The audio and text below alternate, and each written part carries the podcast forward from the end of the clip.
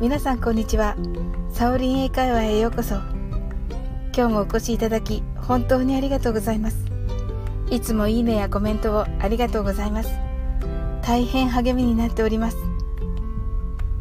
この番組はお好きなことをしながら耳だけこちらに傾けていただく聞くだけ英会話をコンセプトにお送りしています。ゆったりと気軽な気持ちで楽しく聞いてくださいね。昨日とてもありがたいことがありました。ショッピングモールのエスカレーターに乗っていたのですが、エスカレーターに乗りながらさんがいの駐車場の車に乗るために車のキーをミニバッグから取り出しました。その途端にキーにくっついてボールペンが飛び出して落ちてしまったんです。勢いよく落ちていくボールペンを後ろに乗っていた女性が後ろに下がって取ってくださいました。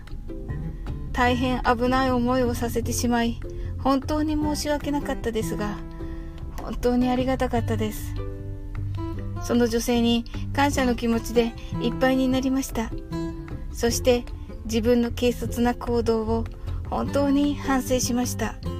二度とエスカレーターで余計なことはしないと心に誓いました。それでは今日の配信をスタートさせていただきます。現在は香織さんからのリス、リクエストに お, お答えして、お店で英語コミュニケーション、店員さんもあなたも使えるレジ英語 セブンデイズ をお送りしています。いちにちめの Just a moment please、 ふつかめの The cashier is over here に続いてお伝えするのは、何か物を受け渡す時の Here you are です。販売店などにお勤めの方はお客様に商品を受け渡す時に Here you are を使うとかなり素敵です。またショップにお勤めでない方も日常生活のすべてにおいて物を受け渡す時は Here you areが使えますので大変便利です。ぜひさらっと出てくるようになるまで練習してみてくださいね。この Here you are の仲間として Here it is、 Here you go、 Here we go、 There you are、 There you go などがあります。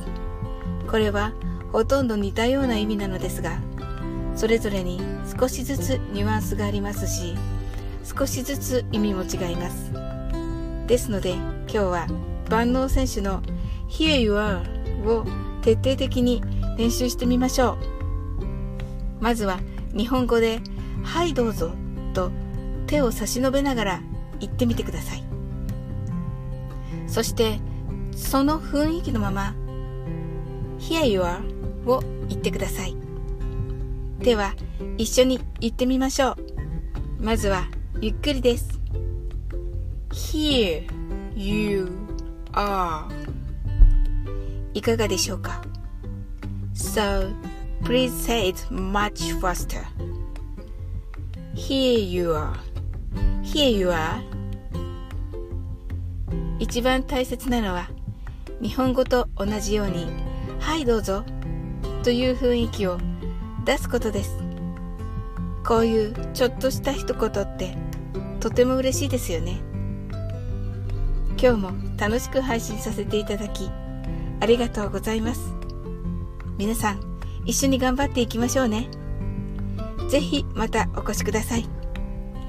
最後までお付き合いいただきありがとうございます。コメントやフォローいただけると本当に嬉しいです。それでは次の放送でお会いしましょう。